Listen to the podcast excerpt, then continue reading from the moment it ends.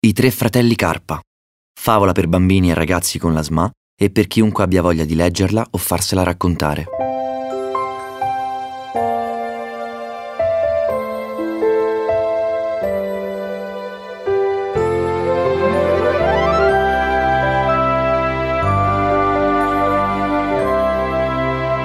Lupo racconta la SMA. I rospi di Pantano del Prato la raccontano ancora questa storia. Gracitano convinti che sia vera, ma se volete la mia opinione, non vale la pena fidarsi.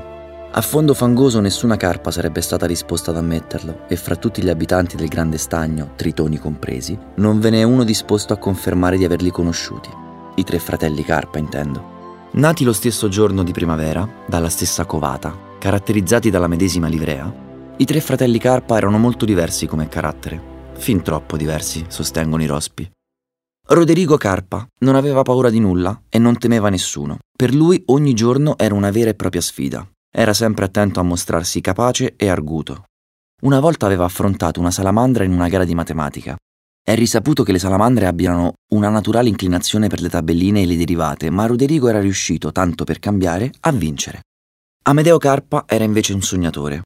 Era capace di ascoltare i racconti delle vecchie tartarughe per ore ed ore. Non eccelleva in nulla, ma era mediamente capace in tutto. Questo gli scocciava, come è ovvio. Il problema è che si perdeva di continuo nei suoi numerosi progetti, come quando aveva deciso di coltivare ninfee insieme alle bisce dal collare o aveva cercato di aprire un asilo per girini. Tante serate passate a fantasticare, ma alla fine non aveva cavato nulla. Ulisse Carpa era sempre insoddisfatto. Si voleva bene, ma in fin dei conti temeva di valere meno di un'anguilla. Anche se negli anni era diventato una carpa dalla bella pancia tonda, si sentiva ancora un pesciolino, pieno di paure e timori. Invidiava tutto dei fratelli e spesso sospirava solitario in fondo al lago. Quando un rospo del pantano del prato racconta questa storia, non tarda ad ammettere che, in effetti, in una cosa purtroppo i tre fratelli si somigliavano. Tutti e tre erano dei deboli nuotatori e le pinne sfrangiate con cui erano nati non permettevano loro di andare dove avrebbero voluto. Per Ulisse poteva anche andare bene, ma per Roderigo era una vera e propria sofferenza. Per Amedeo, poi, quella debolezza era una vera e propria prigione. Come poteva farla conciliare con il suo spirito curioso? I tre fratelli Carpa vivevano nel grande stagno nei pressi di fondo fangoso e aiutavano la madre a gestire i campi di plecotteri e il relativo self-service per pesci. In quella comoda insenatura, senza correnti e dall'acqua tiepida, numerosi viaggiatori provenienti dal lago più a valle si fermavano a pernottare.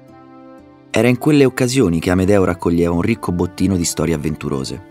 Era in quelle belle nottate che, ad esempio, avevano sentito della squadra di topini che s'era paracadutata dalla cima del grande acero, qualsiasi cosa fosse un acero, o delle lumache di terra che avevano sconfitto gli scarabei smeraldo ad una partita di calcio con le ciliegie.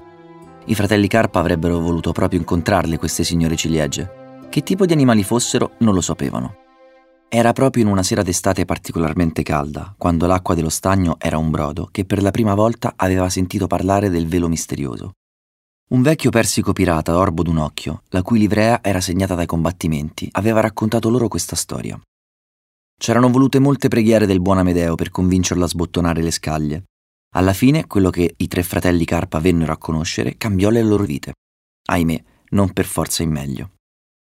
I rospi sostengono di conoscere le esatte parole che avrebbe pronunciato il persico. Lo imitano con voce roca e gracchiante ma non so dire se questo rispecchi fedelmente il modo di parlare del pirata. Con i rospi non si può mai sapere. Seguendo la forra spezzettata fino alla valle torbida e nuotando solitari per molte ore, dal fondo del lago si leva all'improvviso una nuvola di scintillanti efemere, disse. Chi indugia troppo in quelle acque potrebbe essere catturato da una corrente gelida e spietata che risucchia nei pressi di una grotta. È lì che ho lottato per la mia vita, ammaliato dal velo misterioso. Di più non posso dire. Ci volle un intero etto di plecotteri perché i fratelli Carpa riuscissero a far tornare sull'argomento il vecchio. Il velo misterioso mi attirava a sé. Non potevo evitarlo, lo sentivo ineluttabile. Era quello per cui dovevo combattere. Era il sapore della vita così come andrebbe vissuta. Dall'altra parte del velo, nella grotta, vedevo guizzare scaglie e frizzare bollicine.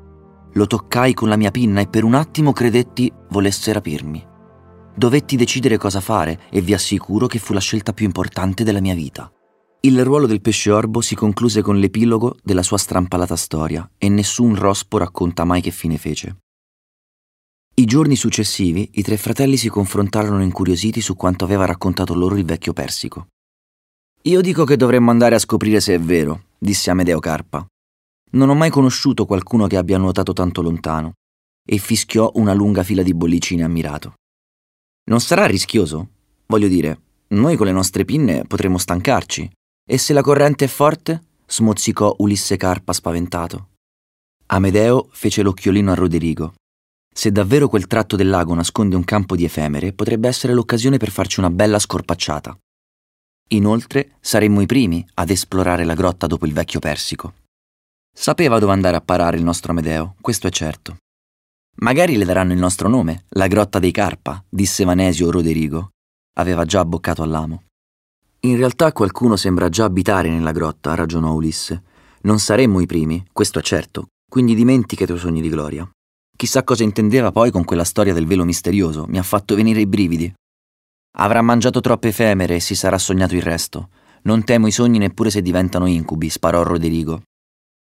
Amedeo Carpa era affascinato proprio dal velo misterioso, una forza inarrestabile e sconosciuta in grado di dare valore alla vita risvegliava in lui emozioni profonde, ambivalenti. Da un lato desiderava svelare il segreto, dall'altro lo temeva, perché si rendeva conto avrebbe potuto cambiare la sua vita. Comunque, parlare del ricco campo di effemere era stato utilissimo anche per convincere mamma Carpa ad acconsentire alla spedizione.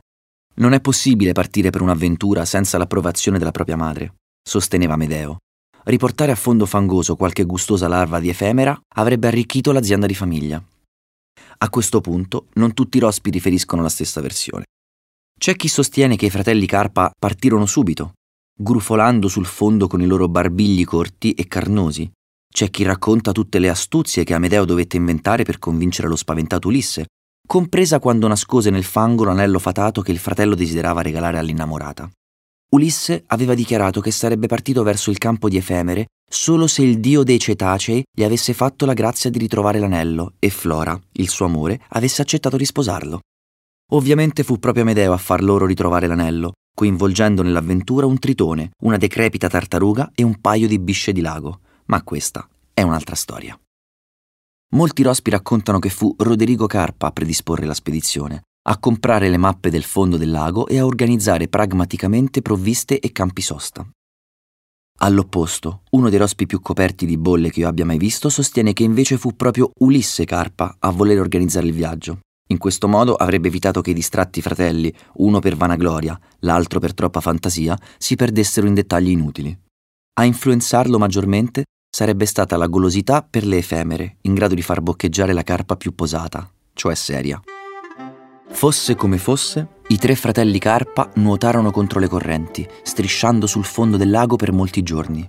Seguivano le indicazioni del vecchio Persico, cercando la forra spezzettata e la valle torbida. Procedere in quel tratto del lago era una vera e propria sfida. Mezzi ciechi per l'acqua scura e piena di fango, infastiditi dai pesci siluro che li consideravano come dei veri e propri intrusi, i tre fratelli dovettero dare fondo a tutte le loro già scarse forze. Non si arresero però e procedettero nelle sempre più profonde tenebre. Un giorno, proprio quando Roderigo stava trascinando per i barbigli l'esausto Ulisse e avevano ormai perso la speranza, un brilluccichio attirò la loro attenzione. Sembrava un pulviscolo luminoso che volteggiava nelle tenebre. Lucciole in fondo a un lago? Amedeo si sentì inondato da una nuova energia. Le efemere! esclamò. Il vecchio Persico aveva detto il vero. Nuotarono fino a raggiungere il banco. Non avevano mai visto nuvole luminose tanto spesse, larve in ogni dove, che i tre fratelli potevano inghiottire semplicemente aprendo le bocche e grufolando.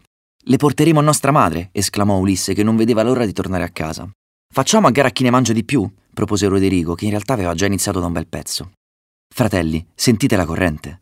Amedeo non solo l'aveva percepita, ma ci si era proprio buttato, pertanto venne trascinato lontano, esattamente come aveva sperato. Il vecchio Persico aveva ragione, urlò mentre veniva trascinato via. Accidenti, disse Roderigo ammirato. Non ho mai visto Amedeo nuotare tanto velocemente e si lanciò all'inseguimento, desideroso di cavalcare il flusso. Ulisse, all'opposto, ne avrebbe fatto volentieri a meno, ma fra la possibilità di rimanere da solo nel campo di effemere e seguire i fratelli giù lungo la corrente, scelse la seconda. Aspettatemi! sembra abbia urlato.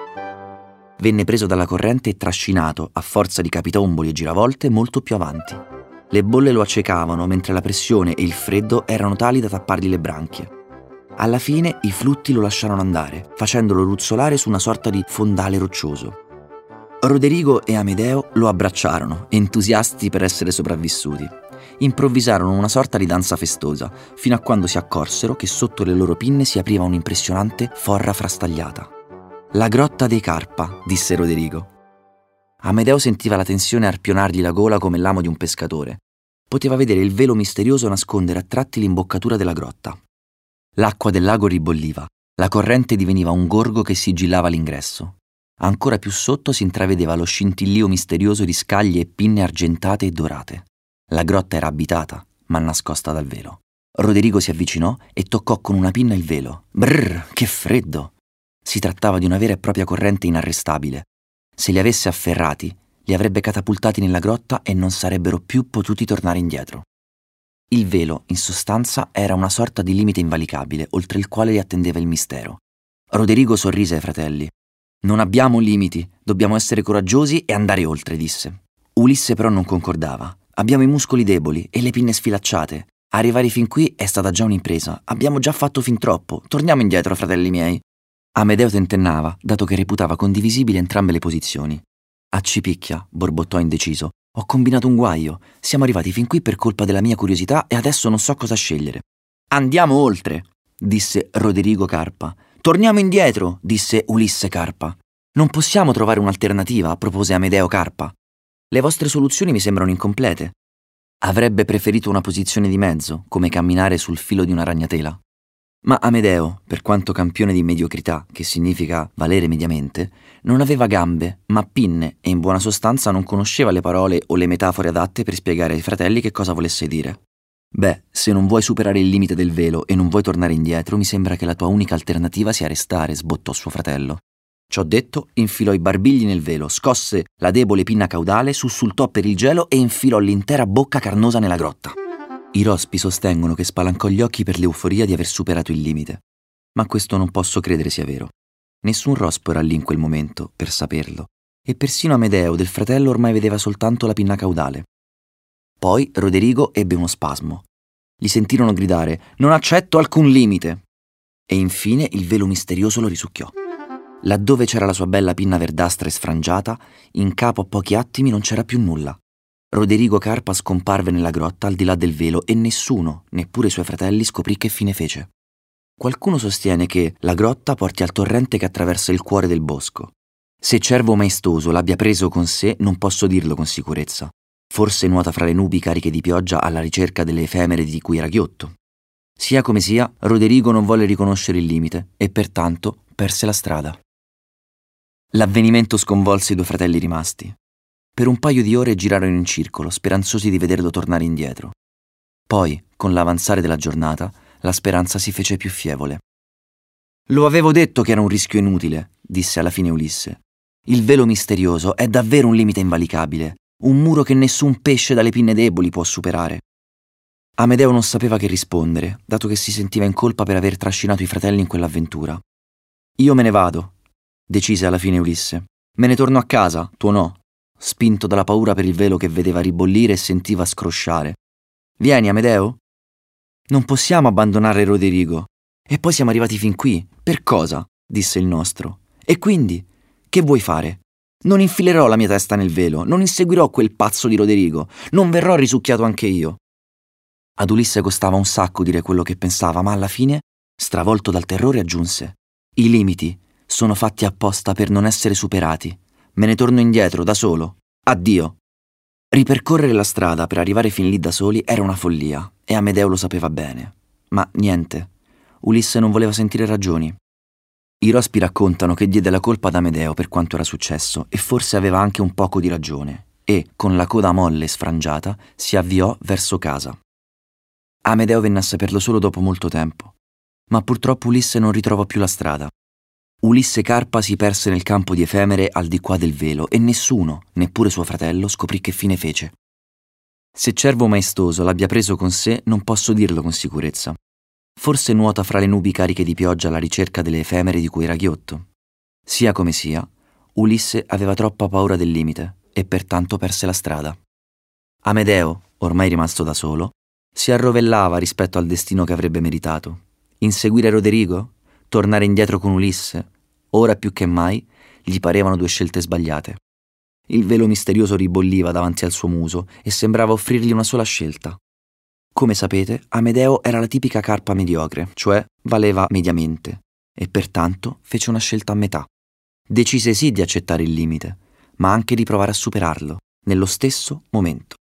Pertanto infilò tutto il suo corpo di destra nel velo, barbiglio, un occhio, pinna laterale. Mantenne però il resto del suo corpo a sinistra. Un altro barbiglio, l'altro occhio e, indovinate un po', l'altra pinna laterale. Nuotando sul limite, poteva vedere chi viveva nella grotta e dall'altra parte scorgere ancora il campo di efemere. Con un piccolo movimento della pinna caudale, e non ci voleva chissà che forza per farlo, poteva sbilanciarsi da una parte o dall'altra o tornare in equilibrio. Non si trattò affatto di una scelta mediocre, anzi, da subito Amedeo capì che era necessaria una grande forza d'animo per proseguire su quella strada. Per una volta nella sua vita capì che si doveva impegnare per riuscire davvero. Altrimenti avrebbe rischiato di uscirne spaccato in due, pezzi di Amedeo Carpa al di qua e al di là del velo. Non sarebbe stato bello. I rospi gracitano convinti che Amedeo Carpa viva ancora nuotando sul velo misterioso. Metà dei suoi affari sono sotto il suo occhio sinistro. Il campo di efemere è stato rilevato e coltivato e fornisce al self-service della mamma gustose larve. Il suo occhio destro ha scoperto che la grotta al di là del velo porta in superficie. Numerose trote risalgono il torrente e raccontano ad Amedeo Carpa le storie più incredibili. Raccontano di come, al di là del bosco, il torrente si ingrossi spumeggiando fino a diventare fiume per raggiungere un luogo lontano e speciale che Amedeo può solo immaginare e che si chiama mare.